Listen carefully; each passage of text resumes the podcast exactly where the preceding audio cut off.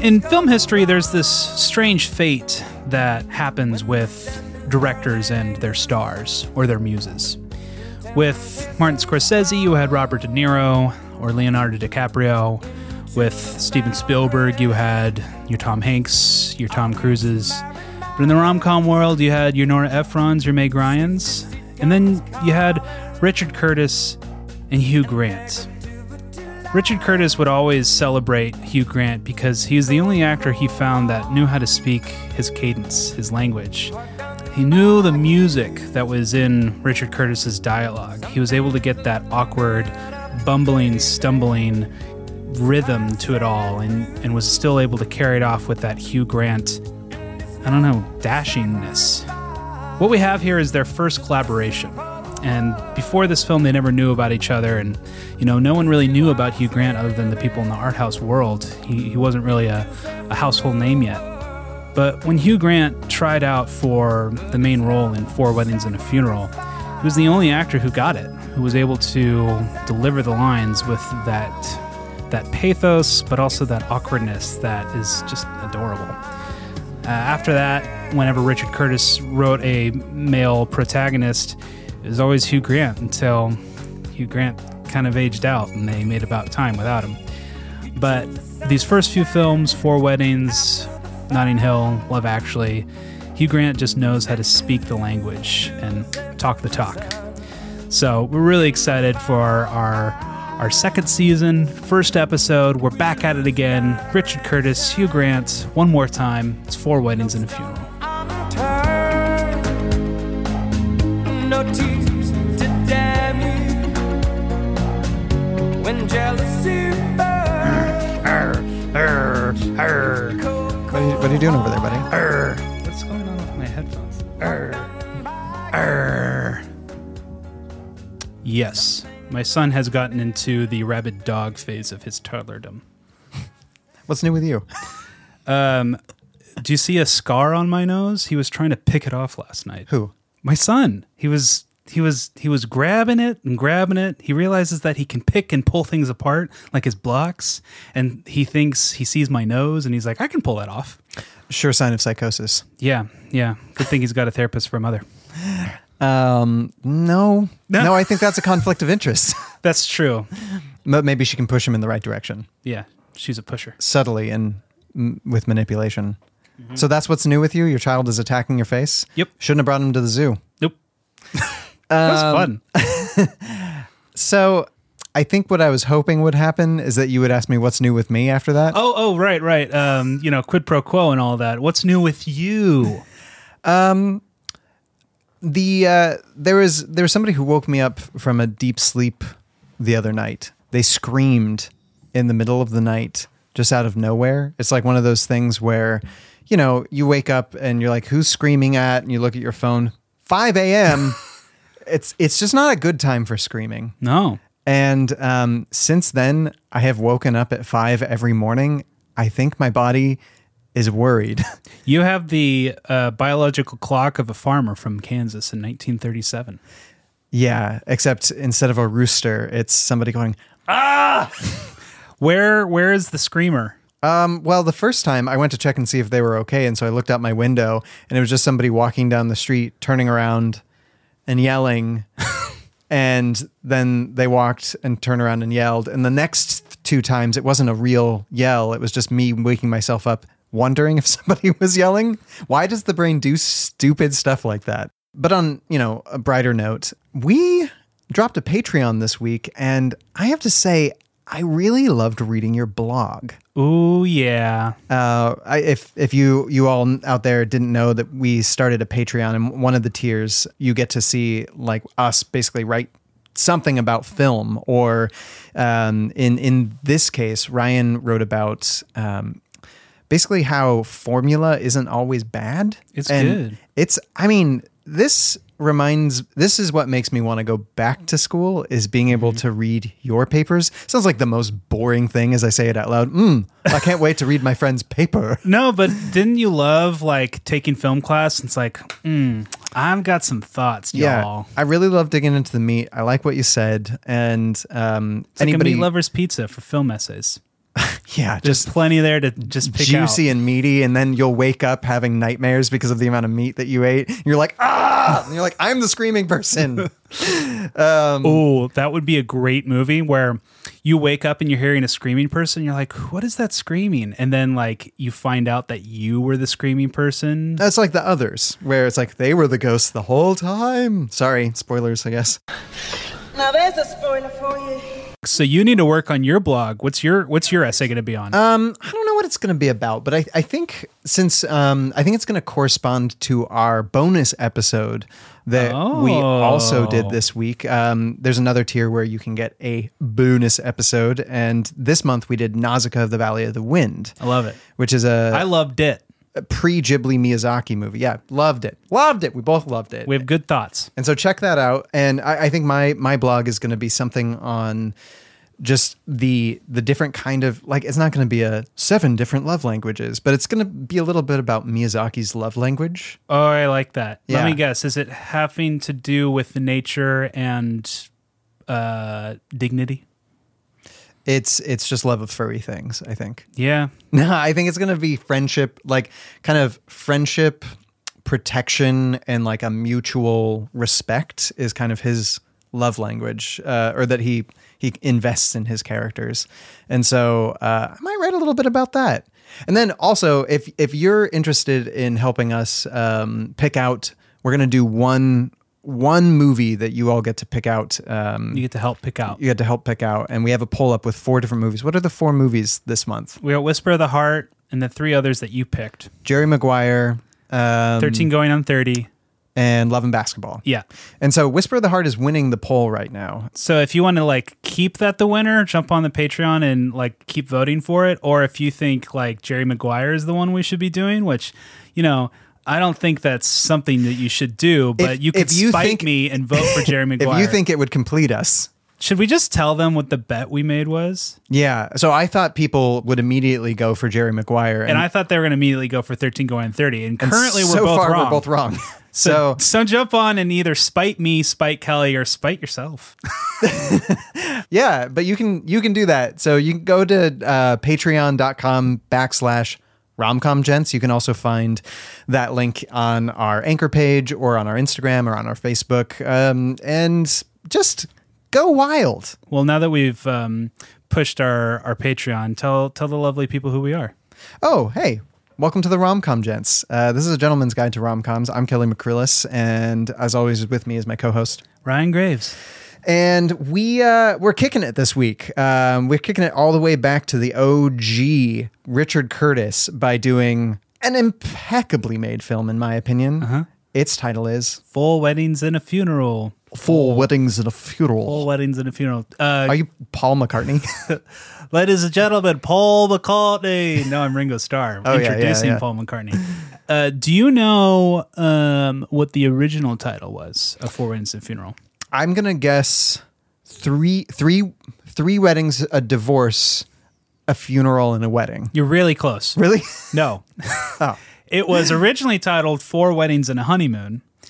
And Oh, that's not as good. Richard Curtis was saying on the special features DVD that I watched yesterday that he was talking to Helen Fielding, who wrote the book uh, Bridget Jones' Diary, Mm-hmm. and she's like, "That's a dumb title. It should be something else." And he's like, "Fine, four weddings and a funeral." And she's like, "Much better, Richard Curtis." She was right. Like I um there's something four weddings and a honeymoon feels I'm sorry I sorry Rachel uh, uh, this is Rachel Wagner um but that sounds like a bad Hallmark title. You can have good homework titles. You can have bad homework titles. I think that'd be a bad homework title. I Yeah. think that's fair. Um but four weddings and a funeral is when did you first see this movie? Um, when I was seven, Really? no, Wow. 1994 that would have you weren't even 7 then. I know. Um, this must have been shuffled in there in my post college rom com marathoning. I can actually remember when we you first watched it. Um, with it was me? Mm-hmm. at that first house we lived at together. Mhm. We hosted a watch a rom com night with the rest of the guys in our Oh. house, and we watched that. I don't remember that. Yeah, it was Oh, good. That's lovely. Um, you seemed to like it a lot that time, and um, I remember when we first started off this podcast, uh, we kind of talked about we were talking about Notting Hill for our first episode, Mm-hmm. and I asked you which your favorite of the three Richard Curtis bangers were, and I believe you said this one. My love for this movie has been a roller coaster. Yeah, uh, I w- rewatched it a couple years ago, and I was like let down by my memory of it. I was like, oh, that's not as good as I th- used to think it was, especially in comparison to Notting Hill, which Notting Hill is just the masterpiece of masterpieces. it's pretty perfect. Uh, my thesis statement for this film is. It's really good, but its central love story is really hollow. I feel the same way. But that's okay. like, Yeah, it used to bother me, but now it doesn't really bother me anymore. I think I think if you're if you were wowed by it the first time, the love, uh, it, when you come back as a, a a later adult, you're kind of let down. But the rest of the like, and it, it colors the the taste of the movie that viewing. But this time when I watched it, knowing that I wasn't really as interested in Andy McDowell and Hugh Grant's relationship, I was I was kind of okay with everything that was blasé about it. Yeah. Yeah. All right. Well, I guess uh, roll credits. We're done. Yeah, that's it. That's all you need to know. Why don't you tell me his story though before we go? Here's the story. Tell me a story, Turk. Let me tell you a story about love, D'Artagnan. I ask you about love, you probably quote me a sonnet. I'm not much more than an interpreter and not very good at telling stories. That's the end. What do you mean that's the end? That's not. It's the beginning of something interesting. Listen, that's the end of that saga. The end.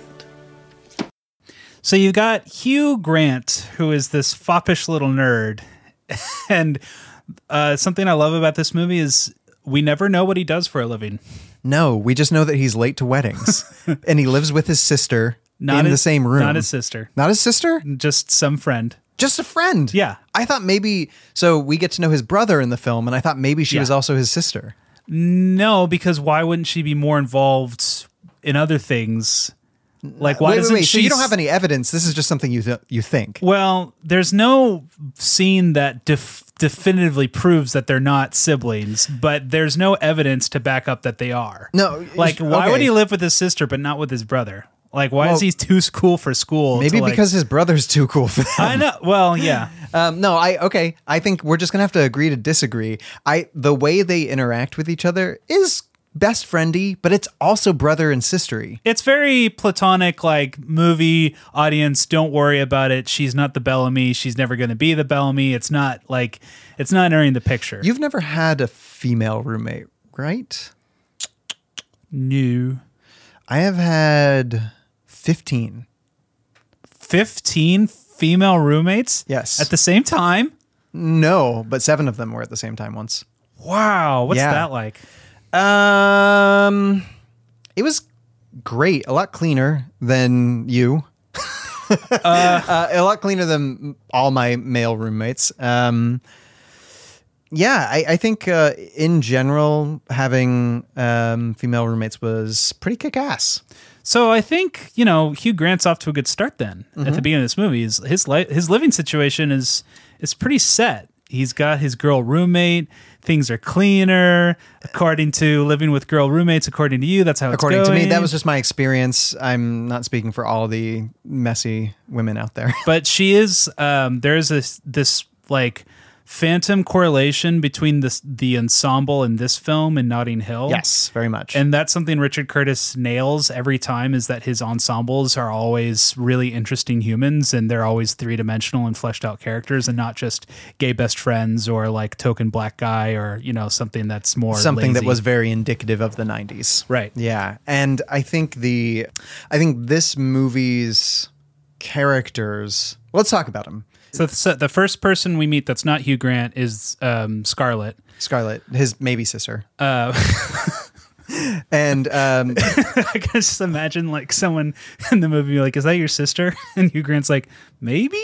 she's basically the f- like it seems like she's kind of the f- like the female hugh grant wouldn't you say they're both Uh, I, I I mean, They're- I, will tip my hand now and say, "Oh, hot diggity damn!" Is she just the one I'm in love with every time I watch this. Oh She's- yeah, no, she's great. But they both fall in love with Americans. They're both messy. They're both late. They're Yeah. both. Um, They both go, fuck. Yeah, they both uh, use as many pejoratives as possible. Pugga. Um, yeah, I don't know. They're like, you almost don't need to know too much more about her. She's just We learn where she kind of works that she's going to go apply for a job at a place called Spank or something where they sell like leather or latex or. she's in that place in her. Well, okay, this is another reason why I thought she was a sister. Uh-huh. Okay, because I was wondering they seem to have a certain amount of money compared to most of the people in this movie. they.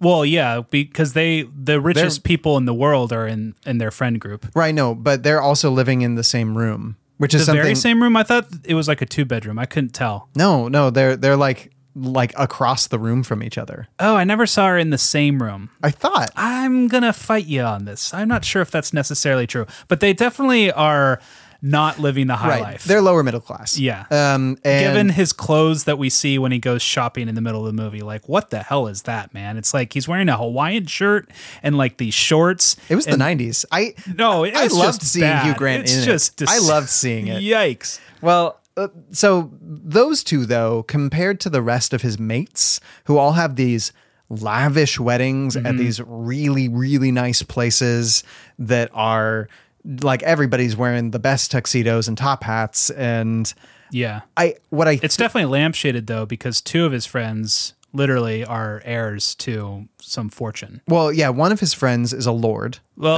Um, fee is his sister which one uh kristen scott thomas Oh, oh, that's the sister you're looking for oh. J- well, no. J- you mean she's James Fleet's Yeah. uh, sister? Yeah.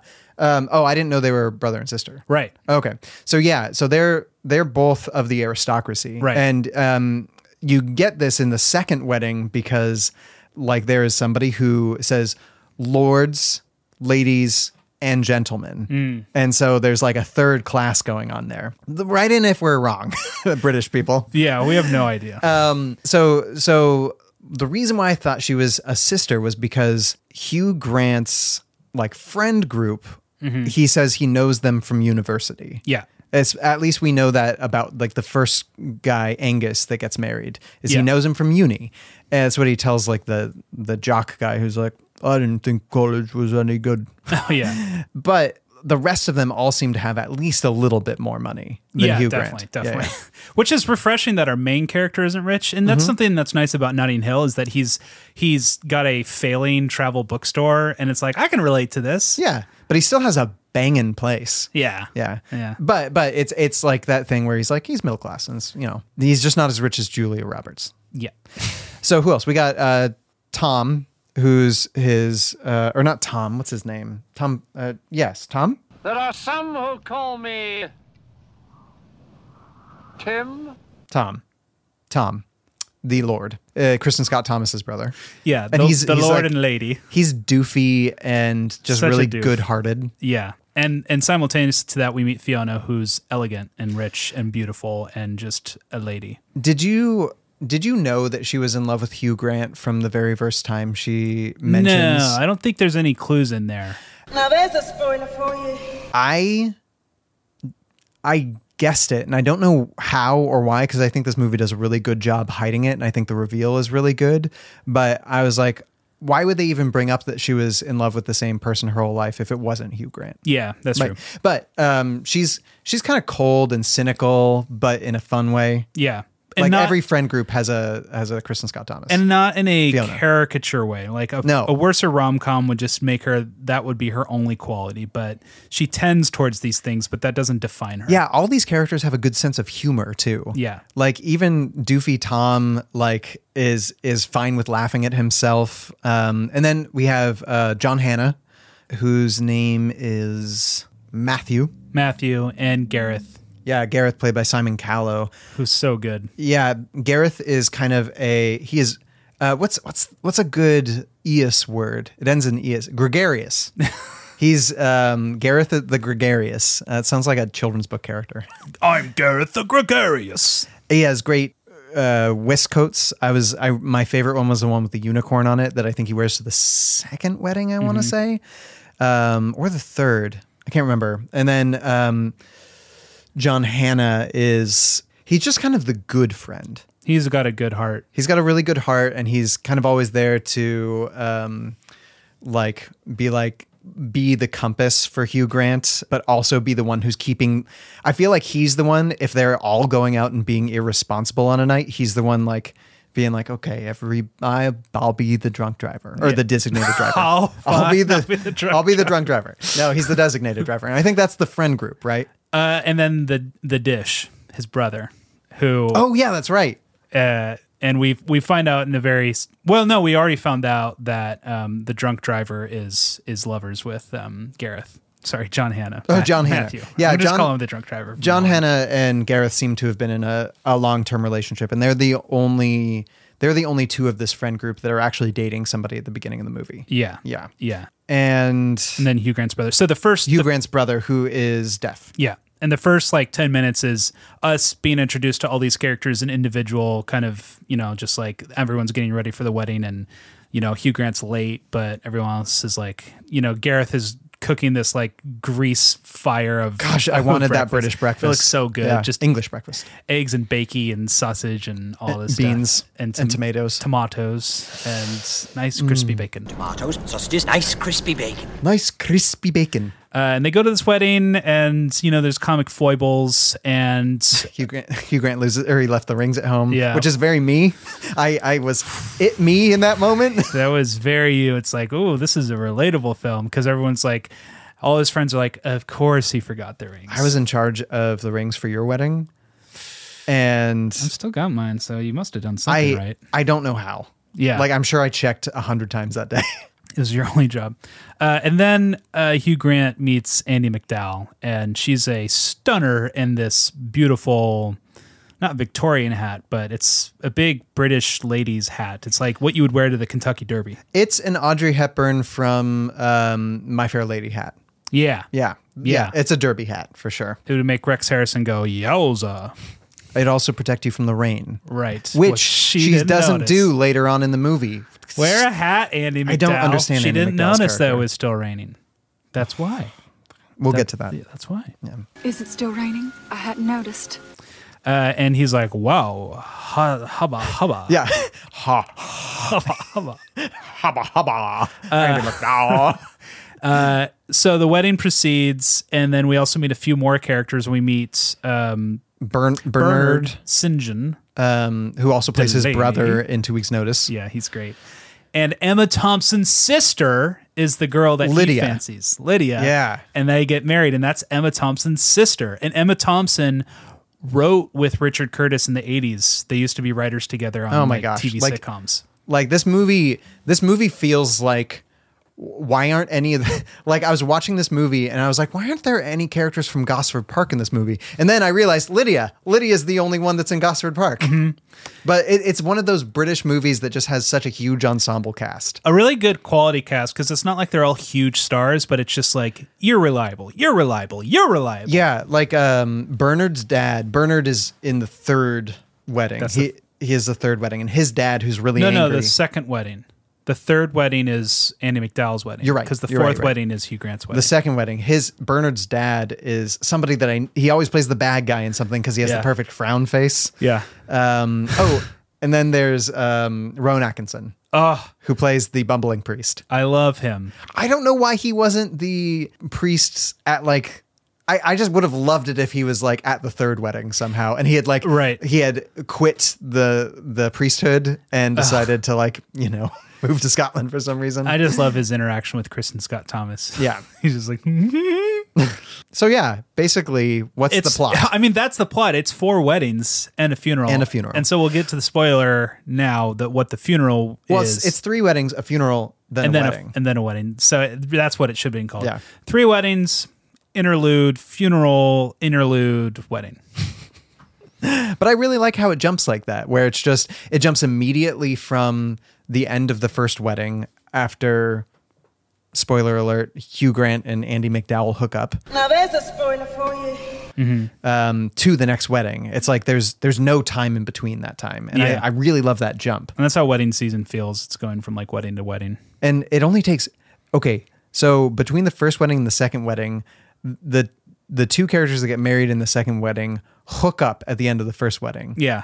Bernard and Lydia, and it's like three months. Yeah. Moving fast, kids. Wowza. They seem like they had been friends for a very long yeah. time, though. Yeah. It was very sweet. Yeah. Okay, but we need to talk. Let's. That's the the movie. Let's talk about the relationship. Well, yeah. So there's there's so much to it. That's the problem. So Hugh Grant meets Annie McDowell. They have She's American. yeah, they have flirty dialogue. They hook up. She's got to go home, and you know it's one of those things. It's like, well, that was fun, but you don't live here, so s- bye. Uh-huh. Uh, and then he sees her at the second wedding. He's like, "Oh my gosh, I'm gonna have like an, another amazing night with her." And then she's like, "This is my fiance." He's like, "Rats." Oh, and that's when we meet all of his ex girlfriends. Yes. Oh my gosh. Let's put a pause and talk about that. Have you had that dream before? I don't have ex girlfriends. Oh, that's right. Um, I've Yeah. definitely had a dream where multiple of my ex girlfriends were talking to me at the same time, and Yeah. I'm, it's nerve wracking. I, I, this world that Hugh Grant in is the most insular world I've ever seen. yeah, Because not only is his brother at also all of these weddings, so his brother must be friends with all these people too. right, right. So there's that. I think the only wedding he's not is- he's not at the wedding in um no he is because she invites him. He's at uh, Andy McDowell's wedding. Um but she's there all of his ex-girlfriends are there uh, at the second wedding but th- one of them is also there at Andy McDowell's wedding for some reason. Yeah, how does she know? Oh, how her? does she factor into Andy McDowell? I guess Hen is really connected because it's like Scotland aristocracy. Like this is the reason why there are children born that out of gene wedlock that should not have happened. like there's like at the end of the movie, Tom, the doofy lord, uh, finally gets to be with somebody, and they check, and they are related, but distantly, and so like it's okay, and it's like it probably is. Like I didn't check, I I didn't rewind, but like I don't think they're actually related by blood. They're like They're second cousins. I don't know what what counts for second cousins. play the Mean Girls clip here. What? He's a good kisser. He's your cousin. Yeah, but he's my first cousin. Right.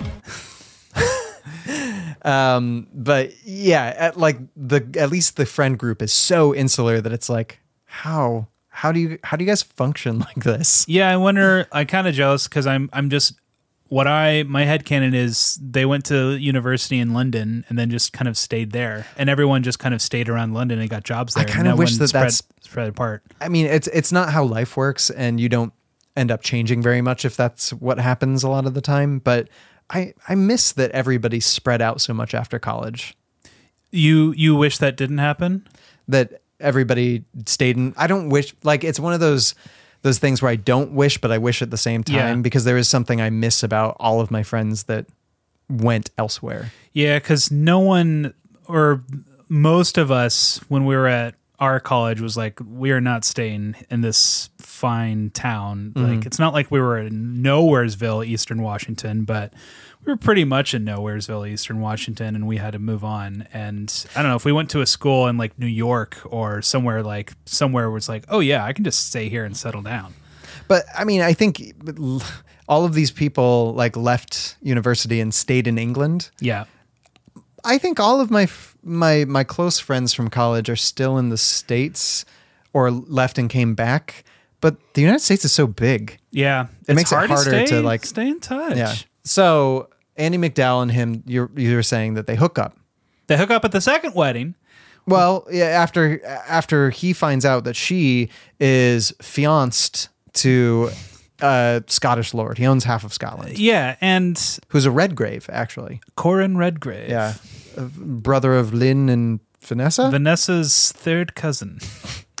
Uh, so Hugh Grant's got a great line later in the movie where he says, "You ruthlessly slept with me twice." yeah, which is true. Yeah, I just have to say, I'm more on Hugh Grant's side than Andy McDowell's in this film. yeah, and I just can I feel a little grossed out that Andy McDowell would sleep with Hugh Grant at the second wedding? Can I? But you s- don't you don't like you don't like the look of Hugh Grant? You don't like the foppishness? Why Oh, are you no. so grossed out? Oh. I get it. Okay. but it makes me like her a little less. Yeah. Well, um, I'm gonna say that there is there is something like everybody kind of has their own uh, deal with monogamy when you're dating or fianced to somebody. And so I'm not going to judge her too harshly on that because everybody does their own thing. But I don't know if this movie establishes enough that it doesn't establish enough until after the second wedding that that's kind of okay for them. like I don't like everyone else gets like just enough for me to like get their situation. Mm-hmm. Uh, and like like take the girl that falls for uh the deaf brother. Like Oh yeah, she's really great. there's something about just her behavior and like her seeing him and then we meet her later and she's like went- Learned a little bit of sign language. she went out and learned sign language and so I'm she's like noble. wow, you like really want to know this guy and you like like you were hoping that you would run into him and you were like hoping that this would happen and like And you, you, know just that went for it. that's like all physical as well because like we know that what's his brother's name? David. David. We know that David is like not only like really intuitive but like a cool guy. Yeah, But he's she chill. doesn't know that. She just thinks he's super fucking foxy. Yeah. and so she went out and learned sign language and she's like, "Okay, if I'm going to do this with this guy, I got to like commit." And so she's really cool as a character. Yeah, and so I'm like I I get her. Like I don't know a lot about her, but I get her. Anna McDowell has the most screen time out of like all the characters next to Hugh Grant, and I don't feel like I know her. And I don't feel like I know her situation. I know that her marriage ended quickly and poorly, and it's just kind of like not surprising in the sense of like, well, you did cheat on him a few months ago, so yeah. like clearly Yeah. something you're not in heaven with your fiance if you're gonna sleep with Hugh Grant. Yeah, well, yeah. Um, I mean, again, I I don't know if they have a different rules for their relationship. She kind of brings up later that like she's like, I told him that if he cheats on me when we're married, then you know it's over. I'm I'm, I'm gonna kill him. Oh, okay. and so so what that I what that guess infers, I could get into that of like, oh no, we're cool with some open stuff. I yeah, could get I think behind they're that. they're kind of open until then. Um, okay. But I think the thing that really clued me into Fiona being into Hugh Grant, and I only really got it this time why, was because Fiona, when she first sees uh, Andy McDowell's character, she's like, "Oh yeah, she like used to work for Vogue or whatever, huge slut." Yeah, yeah. He's And like she- pretty, and she's like slut. Yeah, and so I'm like, okay, maybe there's some jealousy, Jealousy, going on here. yeah. shouldn't call somebody a slut, but then later on we like get to the point when um, Andy McDowell and Hugh Grant kind of do that thing where they lay out like how many people they've slept with. Yeah. And Andy McDowell is no uh, rookie in the bed. No. we shall say. Um, Ro- uh, like y- you and Sarah didn't have the chance to do this, but Robin, Never. Robin and I did compare notes. Um, and so I, I have to say there was something that I actually liked about that scene because To me, as the prude, I was so just like not gobsmacked by her, her experiencedness, but just kind of like. Okay. like I was like Hugh Grant. I'm like, I don't know what to do with all this information.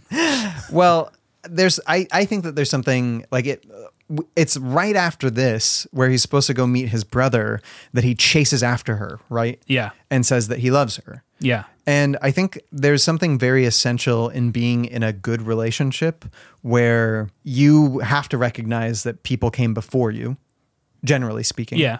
Um, whether it's sexually or romantically or just like anything. Yep. Um, you are not generally the first person in somebody's life. Right. And um, having that conversation with your partner and being able to like like love them even though they've loved other people is something that's really indicative of a healthy relationship. So I really thought that like Hugh Grant like, absorbing the information, obviously it affected him and he was like, okay, I, I we are on a little uneven Yeah. playing fields here. That you can't be like he has to be intimidated. Right, exactly. But then she keeps seeking him out, which gives him that permission to be like, look, there is something here. I love you. But then she rejects him. She doesn't reject him. She's she's basically like, that's a great compliment. And she's like living in this I, I would almost call it a honeymoon phase before she's married. Yeah, because she's like, "That's nice. Hey, you should come to my wedding." Yeah, and eh, like that's nice. I- If you can live your life like that, I'm not going to judge you for that. But at that point in the movie, both Robin and I were like, "You don't deserve Hugh Grant," Exactly. because Hugh Grant is bringing so much. Yeah, and we're getting nothing. And he's funny. I like Hugh Grant so much in this movie. He's nervous. He's a nervous guy as well because he like he, he's nervous about his glasses and he doesn't talk about it, but you can see whenever he's trying to make like a good impression on Andy McDowell, he takes off his glasses so he looks less nerdy. Yeah, I noticed that.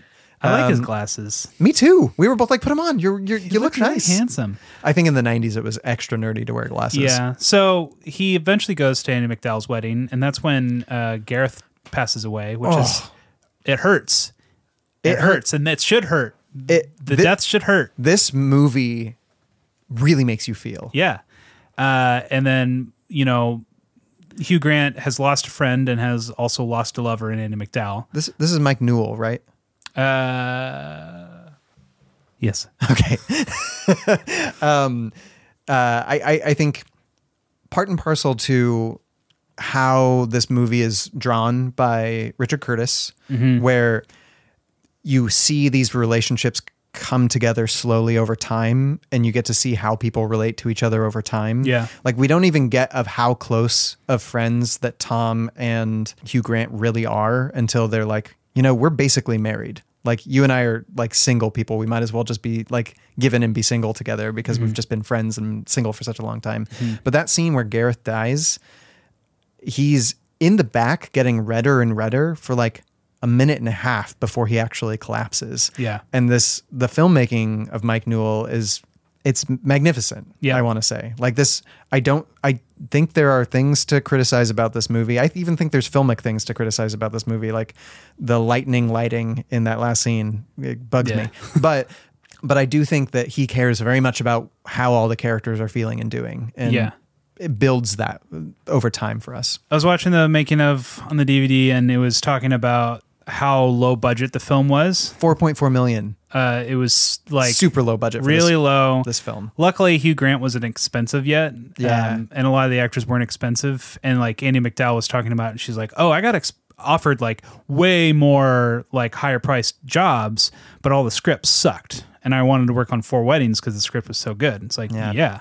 Um, but they during the Scottish wedding, there's a shot where they're like all standing in this doorway, and it's like this really deep composition where Uh-huh. Everybody's doing something in the background. yeah, and Mike Newell was like, "Ah, I didn't want to do that, but I had 45 minutes to get one scene done, and I knew that if I wanted to do like different cuts, it was going to take too long. So I only had time to do one shot, so I just composed it in this way, and I'm like, I love that. That's a great shot because Yeah. you compose it in such a like. Um, uh, What's the word? Uh, It's like just everything's set in place correctly, where it's like Scarlett's over here and Hugh Grant's over there, and you just get the dynamic of the relationship. Someone who else who does this really well is Wes Spielberg. Snow Well, I would say Spielberg. Spielberg, but also Wes Anderson uh, in Royal Tenenbaums.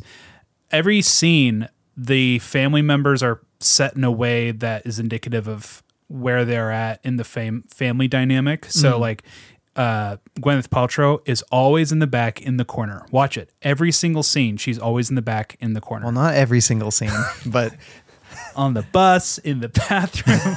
when she walks off the bus, when she walks up to no.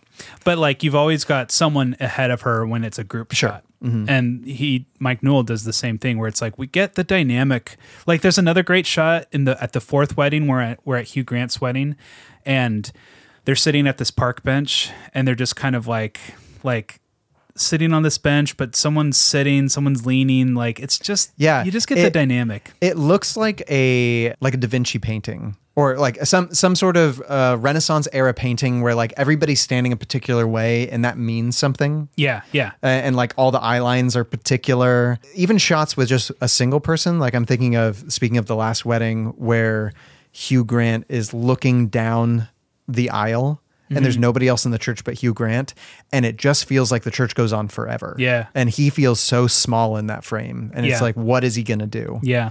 So we get to the funeral and it's really beautiful and we hear from John John Hannah's speech makes me cry every time I watch it's, this movie. it's really beautiful. It's moving. and it's and it's it's tra- tragic, but also just shows us the times of like he's not allowed because of society to like actually express his full love. Yeah, the for him. priest refers to him as um, his closest friend. which feels like a wink. Like the priest is like, I know, but I can't.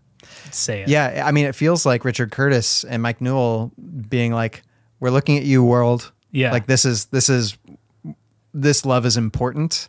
Yeah. but this is how you as a world are choosing to talk about it. Yeah. Yeah, The other tidbit I got from the documentary was Ian McKellen was really moved that uh, this is how a gay man's death is portrayed. It's not an AIDS death like Yeah. Mm-hmm. in Philadelphia, which is what everyone was talking about in the time, but it's just he's a normal dude. And I think uh, Gareth would take umbrage at being called normal, but yes, very much so. I get what you're saying. but he like that was the thing is like they weren't trying to make a effigy or like No. you know it was just It was people- just- people move move on and pass away and it's, you know we shouldn't we shouldn't make it It was tragic because he was human. yeah, Yeah, exactly yeah. yeah and yeah it's it's funny how much like this scene impacts like basically the rest of the movie because they all lose him and he was he was the life of their group and they're still they still go on afterwards but it really is what puts a fire under Hugh Grant's ass obviously because we get when when he meets all four of his other girlfriends he also runs into Hen right and Hen is his ex that seems like it was a very dramatic affair yeah and it was like the ex that maybe got away and like it ended really bad because she's really emotional around him and Yeah. he feels really terrible about it and he ends up getting engaged and about to marry her and you know this is because he's afraid of dying because he has that conversation with Tom right after Gareth's death. And Tom basically has the perspective of what's her name in Pride and Prejudice, um, the one who, Charlotte. Yeah, just the Charlotte perspective of like, look, I would just like to be married. It sounds nice, and uh, it's just going to happen someday, and it doesn't have to Except be that Charlotte's poor and he's like super rich. right. But like, Yeah. he's But like very similar perspective. He doesn't need an epic love story. He Right. just wants someone to be married to him, Right. and that's it. And oh, did you? I didn't realize this, but the the last thing that Gareth, when they're at the third wedding, they're all kind of depressed, and he's like, "Look, we should all go out and find that one person we're going to get married to. Yeah, go And, like, forth and conjugate. That's his. That's his last edict to them before he dies. Mm-hmm. And then at the end of the movie, we see that they all have, Yeah, yeah. and so they're kind of fulfilling his last A wish. very Shakespearean ending. and might I he's say. and, and and it's all the more tragic because he was the only one of them that couldn't marry. yeah, Ah. yeah. this movie. But we get to this wedding and Hugh Grant. Uh, okay, this is another thing about Andy McDowell. It's like find Hugh Grant before the wedding. yeah. Like, don't show up there and like it's the most dramatic way. So I don't know why I'm arguing with it, but I think filmically it's good. I think relationally it shows a bit of selfishness. yes, she shows up. She's like, "Oh, I'm not with my fiance anymore. We broke up after you know a couple months or whatever." Um, and Hugh Grant's like, "Well, that changes everything in my world." And he has a dark soul of the night compressed into like two minutes. Dark Soul of the Night. Wait, I like I like it's when when a when a knight is trying to decide what to do. Hmm. I have a dark soul, maybe a light soul. Why is our knight a muppet? And sometimes I play Dark Souls. But the two people that are there for him are John Hannah, his closest friend, and his brother, who seems to be his other closest friend. And they do the best man thing. Yeah, where they're like, we're gonna be behind you, but also there are a million angry people, like or confused people. So you were at your wedding, right? Yeah, I was there. Okay. You didn't seem nervous. Can I tell you a secret? You were. Robin knows this. Uh, I I wasn't nervous per se, but I was so tired Oh, because of the the weekend's yeah, activities. Yeah, It, it was a lot. You set up the wedding almost single single handedly. Well, with the help of friends. Yeah, Um, but like the couple days before we played, um, man, that was Frisbee. the best weekend ever. Can I? Can hey, post lockdown, can you guys have a reunion with all those same people? Oh, I'd love to do it in September actually. And we're we're actually thinking about doing a Princess Bride party redo Oh, like we did last that time. would be so much fun. We'll, we'll do it. Like it should be the celebration that brings everybody back together. yes, Fingers crossed for September. bring your Fingers vaccine. crossed. Bring your vaccine card. But uh anyways, so I was really tired. I went upstairs to like nap for half an hour just because I was just like exhausted and I hadn't had a chance to have a moment to myself for five days. And I woke up and my heart was pounding. Whoa. Not because I was necessarily nervous about getting married. It was just that the the like everything about mine and Robin's relationship is generally very like I don't want to say straightforward. It's it's very whimsical in its way, but it's Grounded?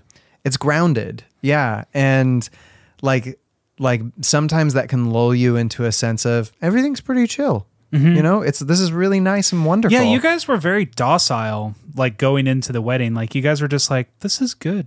but we were really excited though Yeah, but you But- were. It was like um, a happy cow kind of thing. Like you guys are just, you're it's just the first time anybody's ever called me that and i love it yeah. but- But like you guys weren't like antsy to get married. You're like, all right, we'll go get married now. um It's very chill, very relaxed. the um but the thing was like we had those moments where Ro- like i was i my heart was pounding i had to go find her because i'm just like this is a big decision and i'm really glad we're making it together but i really just had to like be like hey this is big and it feels big and i just need to share that with you and then right before i'm not going to say what i said but, but like before she walked like over that like little swamp bridge Yeah. area area um, to where we were getting married, I like walked up to her and I was like, okay, every like, I'm not gonna say what I said because it was kind of half dirty, but it like she had like some excitement nerves, and um, I, I put her at ease, and so we kind of were there for each other that day as well. Yeah. Sorry, that was a long diatribe. We can cut that. No, it's it's a good diatribe. Um, but you were at my wedding too, right? yeah, yeah, I was. We were best man at each other's wedding. if anybody didn't know, I w- I I wasn't nervous, was I? you were, but you don't get nervous like in any sort of agitated, excited way. You were like business Ryan. And business Ryan means that Ryan's like, okay, this has to get done. This has to get done perfectly. And I'm going to take care of it. I'm going to be the one that takes care of it. But I certainly had no cold feet about it. No, no cold feet. That's what I don't get about almost all rom-coms is if it's a wedding, either the main ca- either the male protagonist or female protagonist or whatever protagonist is going to get cold feet about it. Well, you've never been in love with somebody while being in a relationship with somebody. Right. And if I'm getting married to someone, maybe I shouldn't. well, I think I think humans are complicated, and so I think you're. I love you, but you're not the most complicated man that I know, and that's not that's not derogatory. That is a I- I- compliment. no, I I just think that it is one of the tropes that is a contrivance. Uh, well, we can talk about that in trope talk. Let's talk about it in trope talk. Should we take a break now? Let's take a break now.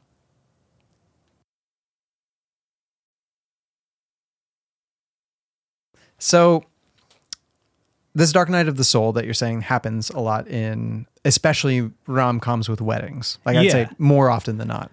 I think oftentimes we're in relationships in our lives, uh, just ha- coming from a guy who was a serial monogamist like um, Hugh Grant.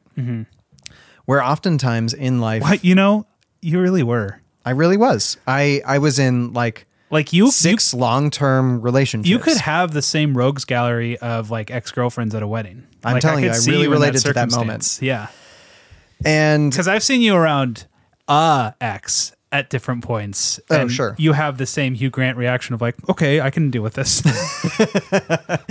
um uh, y- yes, the Dark Knight of the Soul puts into stark relief all of your your lies that you've told yourself, yeah, or not even lies, even just fears, where Hugh Grant knows that he's in love with someone.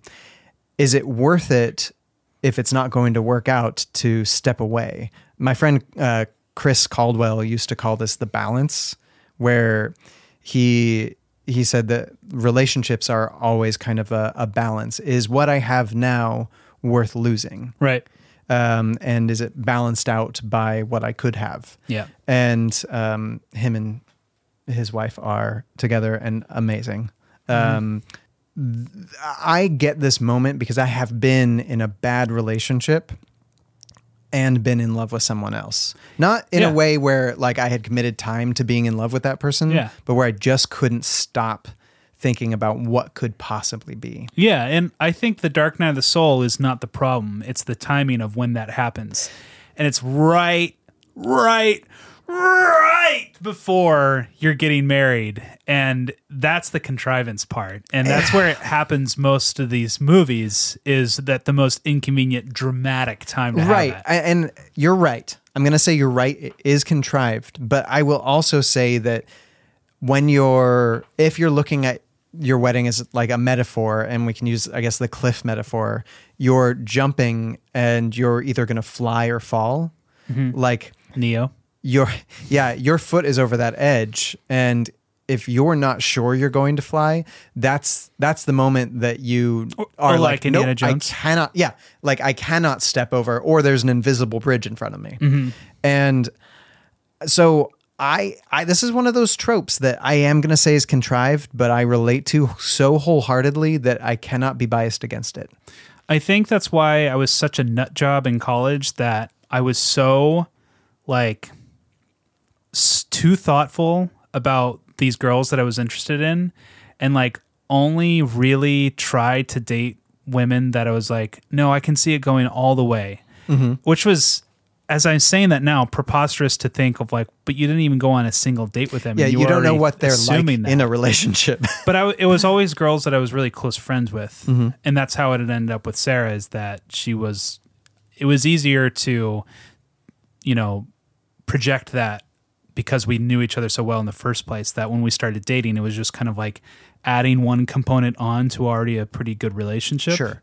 Uh, whereas apparently other people just kind of like dive into these like relationships. Uh, I don't know. I, it's called bravery Yeah, good for them. I could never do it. It's it's really hard. It and it's it's something that I think you have to s- like you have to be okay being bad at something when you're young and oftentimes we are way too insecure when we're young to be bad at something we're Yeah. already bad at everything so why be bad in a way that can s- like feel super shamey Yeah, so I never was in a position to have the rogues gallery of exes at the table because I never, I never put myself out there in the first place to discover people like that. So I will admit, I will confess, I will concede, I don't have an ability to relate to this plot device as much. But I like that that means that you can look at it academically because you are right. It is it is this point of an arrow that is like everything is pointed to this moment where two people are saying yes forever. It's not the end of the movie saying yeah probably forever. yeah, It's it's easy. It's easy. It's like um, it's like making the Nazis a bad guy in in a movie. It's like yeah, okay, this is going to be really Right. easy. Yeah, we we hate these guys. Yeah, and that's the funny thing is like, if it was in real life, I can just imagine him going through with the wedding and then quietly divorcing Hen a- a few months later. Right. And that's what is kind of the weird magic trick of this movie is I'm glad he's not with Hen. I'm glad he's with Andy McDowell, but I don't feel anything in particular about him being with Andy McDowell. It's just I think the healthier choice that he made. So let me lay out why I think the film has both a weakness and a strange strength because of the hollowness of their love story. Yep. Oh, I think a lot of the movie has to do with Hugh Grant thinking of what it can be with Andy McDowell. Yeah, because we're, we're told that Hugh Grant isn't a. Sorry, this is an interruption. This is going to probably accentuate your point. We're told that Hugh Grant is afraid of marriage, or at least that's what that's what people have said about him. He hasn't really said that of himself. Yeah. It seems with his other relationships, they had times, but it never grew. It always grew stale. It always just kind of hit a plateau and then just kind of fizzled out with all these girls. With Andy McDowell, he has this mu- beautiful magical night. And I, I was talking to Sarah about this. I'm like, I've never had a night like that. I'm glad you and I have great nights. But Kelly's had nights like that. And I'm jealous that he had, like, you know, had these wild things that he could probably write movies about. But where I- we talked about Vickers. but the that's the dream is when you go to a wedding, you meet a beautiful person, and things happen. And you have sex in a British pub. but uh, I've never had that, so I was that was envy for me. That wasn't a lack of ability to connect. That What, was uh, what did you think about their first hookup? uh, I thought it was sexy. I didn't think it was necessarily romantic because Yeah. I didn't think they connected. I just think they had a sexy connection. I agree. I think they had a sexy chemistry. I I don't know if I yeah, I'm gonna say it and you can cut it out later if if maybe.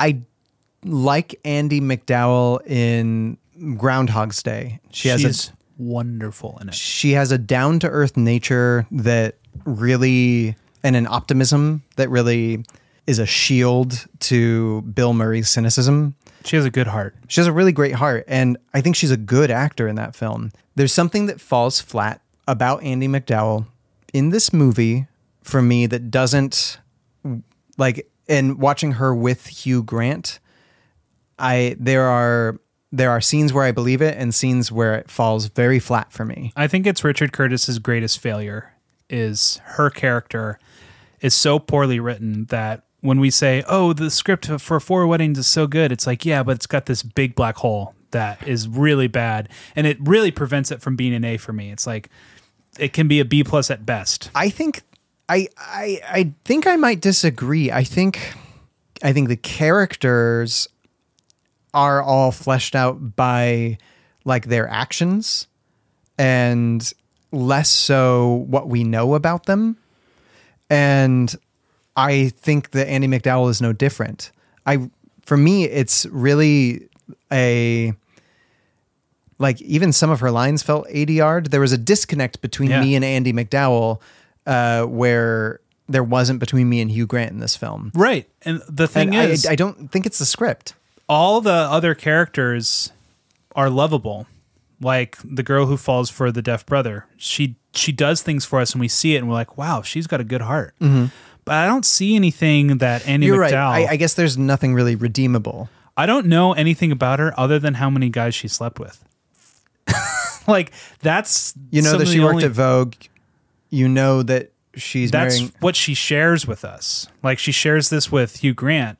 That's her big like I'm going to reveal this is the aspect of my character I'm going to reveal.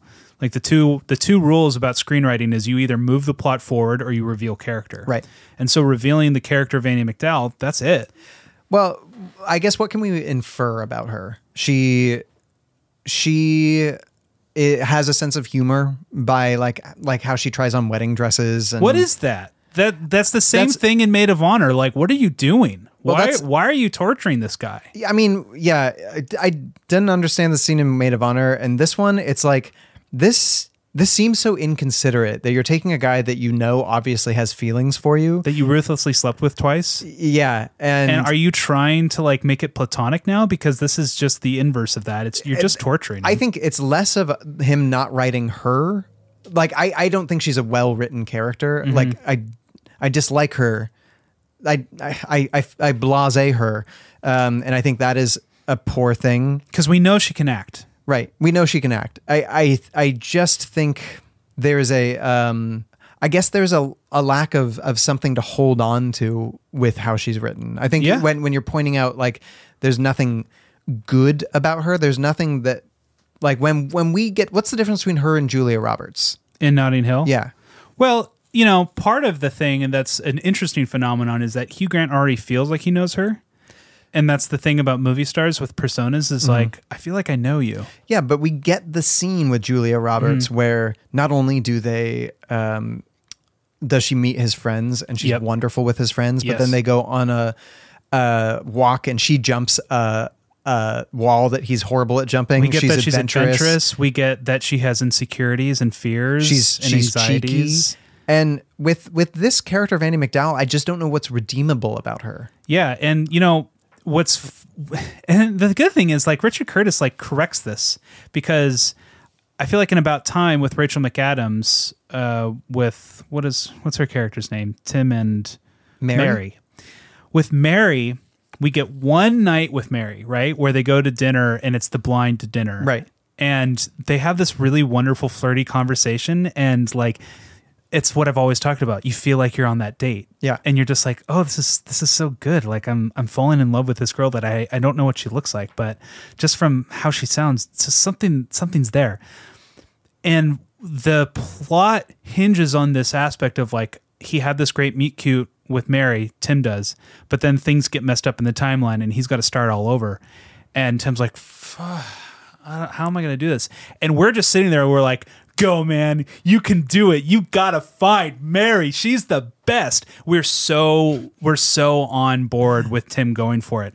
And this, I'm just like, yeah, I, I- I get it. It was a sexy night. I just don't know why it's so important. It's all indicative of the like the next time they hook up when they say goodbye to each other. It's just that he looks at her, she looks back at him from the bed, and then he walks out the door without knowing what to say. Yeah, and I they have these sexy encounters, and and then when he sees her again he- uh, in his horrific Hawaiian T-shirt or whatever it is, and he says, "I think I love you," in the words of David Cassidy, I get, I get it, I I, I do get it. He says, "I think I love you." Right. and and he's I think what he's begging for there is like come find out with me. Yeah, be- he's he's saying there's this strange chemistry that we have. I I am supernaturally attracted to you. I can't even explain it. Can we rewrite the movie right here? Let's rewrite it. You write your first draft with your heart, and you rewrite with your head. I think it would have been interesting if they tried to get the two of them to go out on a real date that night Mm-hmm. and something happened that called him away. oh yeah. Like where they're going out on a date and she's like kind of testing the waters and he's kind of seeing maybe I can convince her to call off this wedding and date me Yeah. instead. And he runs away and does something like like noble. Yeah, he gets or- pulled away for a good reason. Right. And they are not able to reconnect or then she has to like leave town right after that. Yeah. And the next like time that he reaches out, she doesn't pick up the phone. That's That doesn't fix her character but though. but that's I think you're kind of like you're Richard Curtis after this movie of like I, I think it is a really fatal flaw that he has figured out for Notting Hill and about time because Notting Hill that's what happens is Yeah. that she gets pulled away and it's like God like this was going so good like Right. it could have been something but I live in Notting Hill you live in Beverly Hills and that's like the tragedy it's the same thing with about Quote time movies left and right today. It's the same thing with About Time. It's just like uh, he's got to rejigger that timeline because it's so important that they get together. We're not really rooting for that in the middle of this movie. Yeah, I, I like, and we haven't even talked about the end where she. We, we talked about the trope where she comes to the wedding and he breaks off the wedding. And good thing, too, because Hen punches him and is mean to her dad when he walks her down the aisle. But he She- deserves- She sounds like a real pill. He deserves to get punched. no, I'm not saying that. He deserves the punch 100%. Well, I'm not going to condone violence, but he. He deserves the punch, but he shouldn't be punched. Let's say that. Yeah, yeah, yeah, for sure. I, I think she also doesn't. I, everybody deserves happiness, but She she, was- seems like a pill. She was never going to be happy with Hugh Grant. No, and he was never going to be happy with her. They were just going. I think she she had this look on, on her face like I am going to have won. I'm this going to be thing." married, Yeah, and it doesn't really matter to who. I think she's.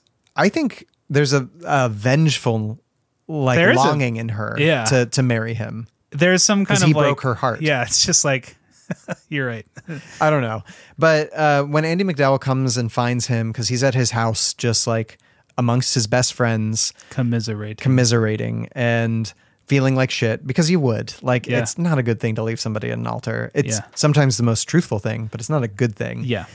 and then she comes and like is like by the way i'm sorry uh don't come out okay bye and she like starts leaving and then he runs after her and he he says his line of do you think that you could be with me forever but not marry me do you think that they didn't get married I, I don't know. I think that's a clever line that doesn't mean anything. yeah it, it's kind of one of those things where it's like i i haven't seen anything from hugh grant that says that he doesn't want to marry someone all i've seen is that he hasn't found the right person yet Yeah. So what I found in this newest rewatch is an appreciation for the hollowness and making it okay to like the movie Yeah. because it seems to me his conundrum is there's something about this girl I don't know her very well at all. We haven't really dated, but I can't get her out of my mind. And it's almost uh, almost defies logic. And I wish he had a conversation with a friend. And maybe maybe that's the magic of the movie is that they never really lampshade this this kind of like strangeness to his conundrum of like if he could just tell someone it's just like I can't I don't get why I'm so crazy about her. I barely know her. I barely dated her. And maybe that would be cliche because that sounds like such a like Disney Channel problem to have of Mhm. like, oh, she's so magical. But I think that's the thing is like him sitting at his wedding, this girl who he slept with twice is here and he's really th- considering throwing it all away for this girl he barely knows. And there's something that tells me about him and his character that he would consider such a thing and his romanticism in his heart that he would actually think of another person that way and that's why he would throw everything away because there's this strange passion that's almost uh alien like mystery and I, I get it so Yeah. I, I like i like it it's just kind of like i can't get into it because i think no one can really understand it All right, I'm going to ask you a question because I agree. Do you think that Hugh Grant is an optimist or a pessimist in this film? I think he's like Miyazaki. He's an optimist pessimist. I agree. He's somebody who's so jaded at this point in time of his life from not having found somebody that he can have a good relationship with, but yet he is optimistic because he's looking like he he does the optimistic thing and saying, "No, there's got to be better something better out there." yeah Now, I'm going to ask you is Andy McDowell an optimist or a pessimist? I don't know. I don't know either. and I feel like most characters, I can tell you this, or at least I can say like where they are on a spectrum. And with Andy McDowell, I just don't know. and what's weird is it feels like and this is what's i get from andy mcdowell's persona is that she feels she seems really open-hearted to us and that's where we get with rita and groundhog day where it's just like she's she's got a kind gentle soul to this this thing um, she brings that persona to this movie, and, and maybe it's the casting. Maybe if it was someone more mysterious and more sultry and more a je ne sais quoi, a I don't know what. Well, I a- think if you make her too, s- I think if you make her like the, like what's what's the male equivalent? Like if you make her a um, who's a suave suave guy? who, who Okay, if you make her a George Clooney, Mhm. like if she's a Catherine Zeta Jones type, that's that's my my Yeah. Catherine Zeta Jones. Um, what was that? Oh, it's a song. I like it. It's about entrapment. It's fine.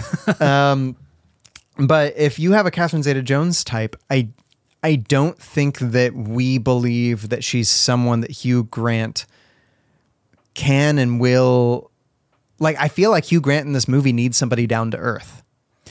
And Yeah. so I was thinking, what if you had somebody who was the most American pie out of anybody and put Meg Ryan in this role? Meg Ryan.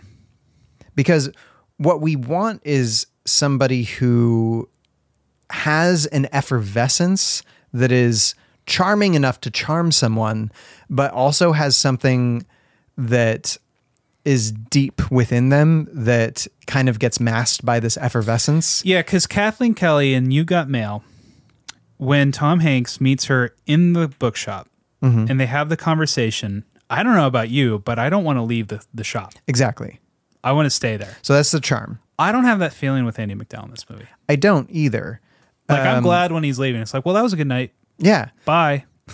I'm like, well, she's got to go to America. This is going to be a fun story to tell the guys and Scarlett because she's your roommate. Yeah.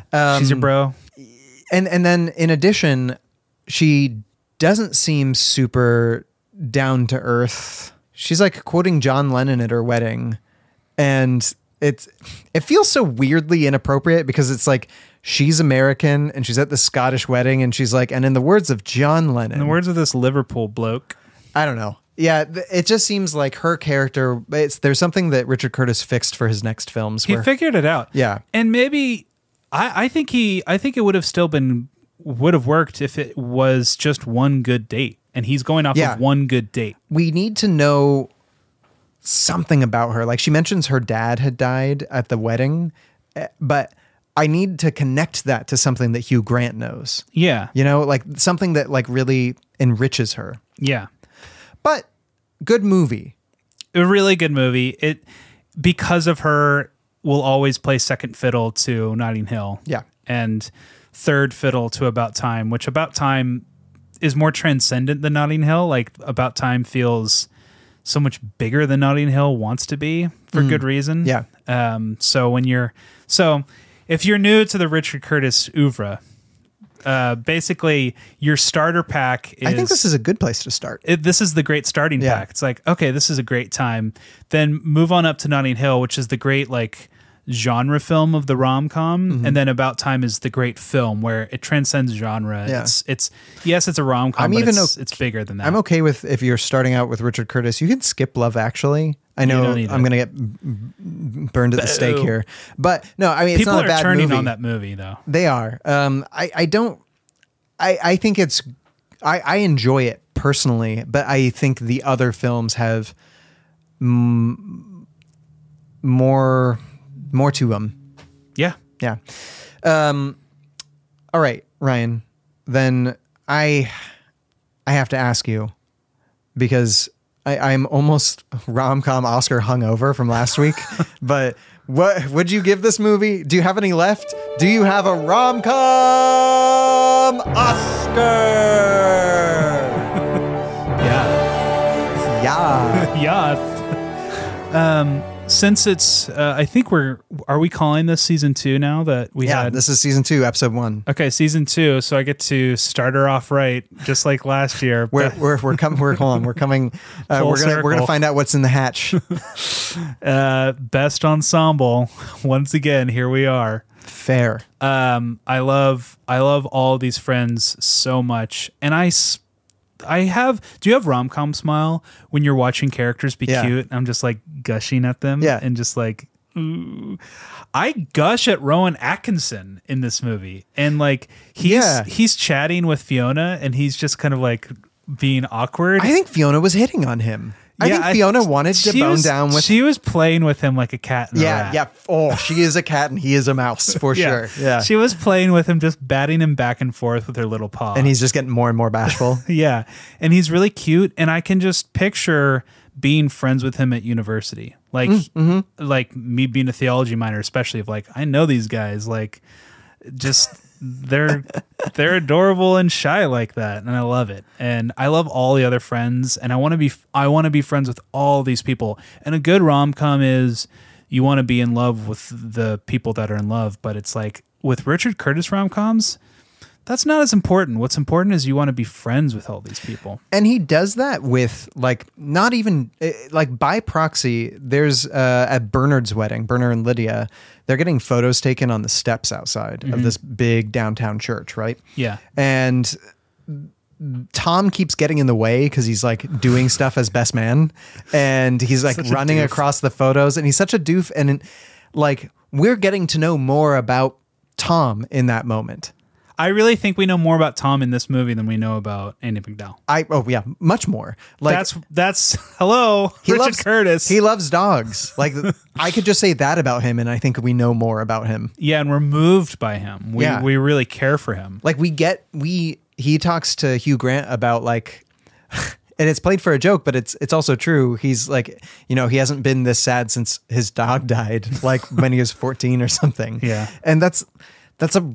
I- It makes him a real person. Mm-hmm. Um, did you catch the old like grandma that was like sleeping on the steps during the last photo at Bernard's wedding? Oh, yeah, yeah. yeah, that's good.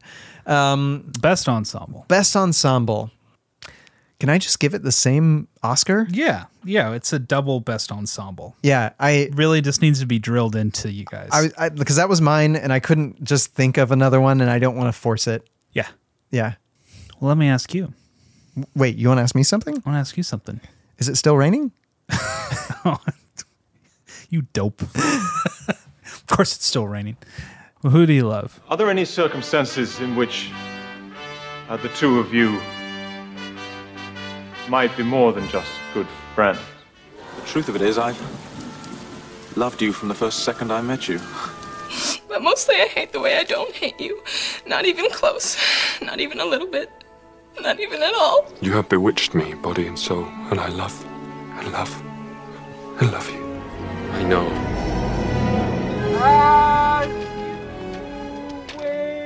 So the um, Scarlet's great. She falls in love with this uh, big hunky Chester. Uh, yeah, American guy. I don't think I'm her type, though. Um, uh, for me, it, I I couldn't like I man I I just love Gareth, but he's too much for me. Yeah, he is. And so that leaves me with not Fiona. She's too dark, super sultry and sexy. Mhm. But if I'm going with who would I fall in love with, it's between Hugh Grant, John Hannah, and Hugh Grant's brother.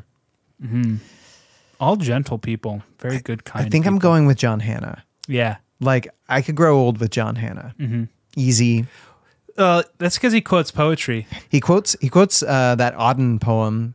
Um, his accent is just fucking sexy. Yeah, and um, he's a he's a straight up and down gentleman. Yeah. and I I like that. I like that in my men.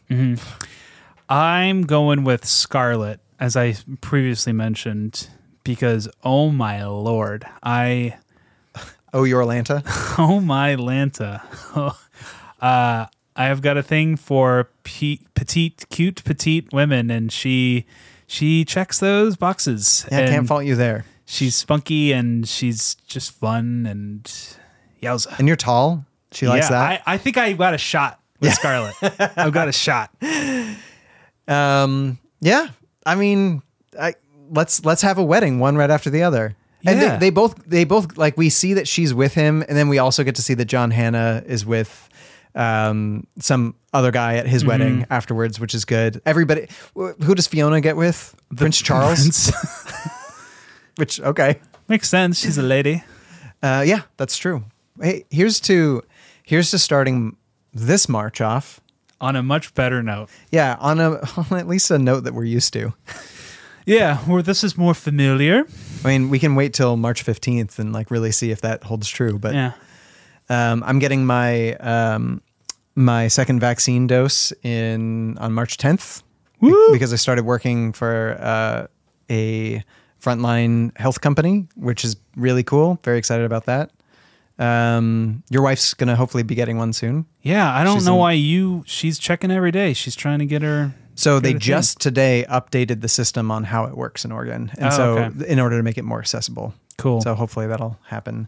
Um, but besides that, I think um, like if if you want to email us um, and you loved Andy McDowell and you're just like she is the cat's pajamas of characters, you're wrong. But tell us what you think. Or if you are Andy McDowell and you want to tell us you're we're wrong, and If you just want to tell us like your experience, come on the show. I really want to figure out a way to interview her. Yeah. because I want to know about Groundhog Day, Four Weddings, uh, Green Card, uh, Sex Lies and Videotape. Like she's she's up there with some of the great romantic films of you know '90s and aughts, and I, I want to know what her favorite film is. Like, what's Is her Green Book one of the Green Card? Oh, with- Green Card. with I'm sorry, I Gerard heard Depardieu. Green Book, and I'm like, I don't think she's in that, or is it romantic? It's Gerard Depardieu.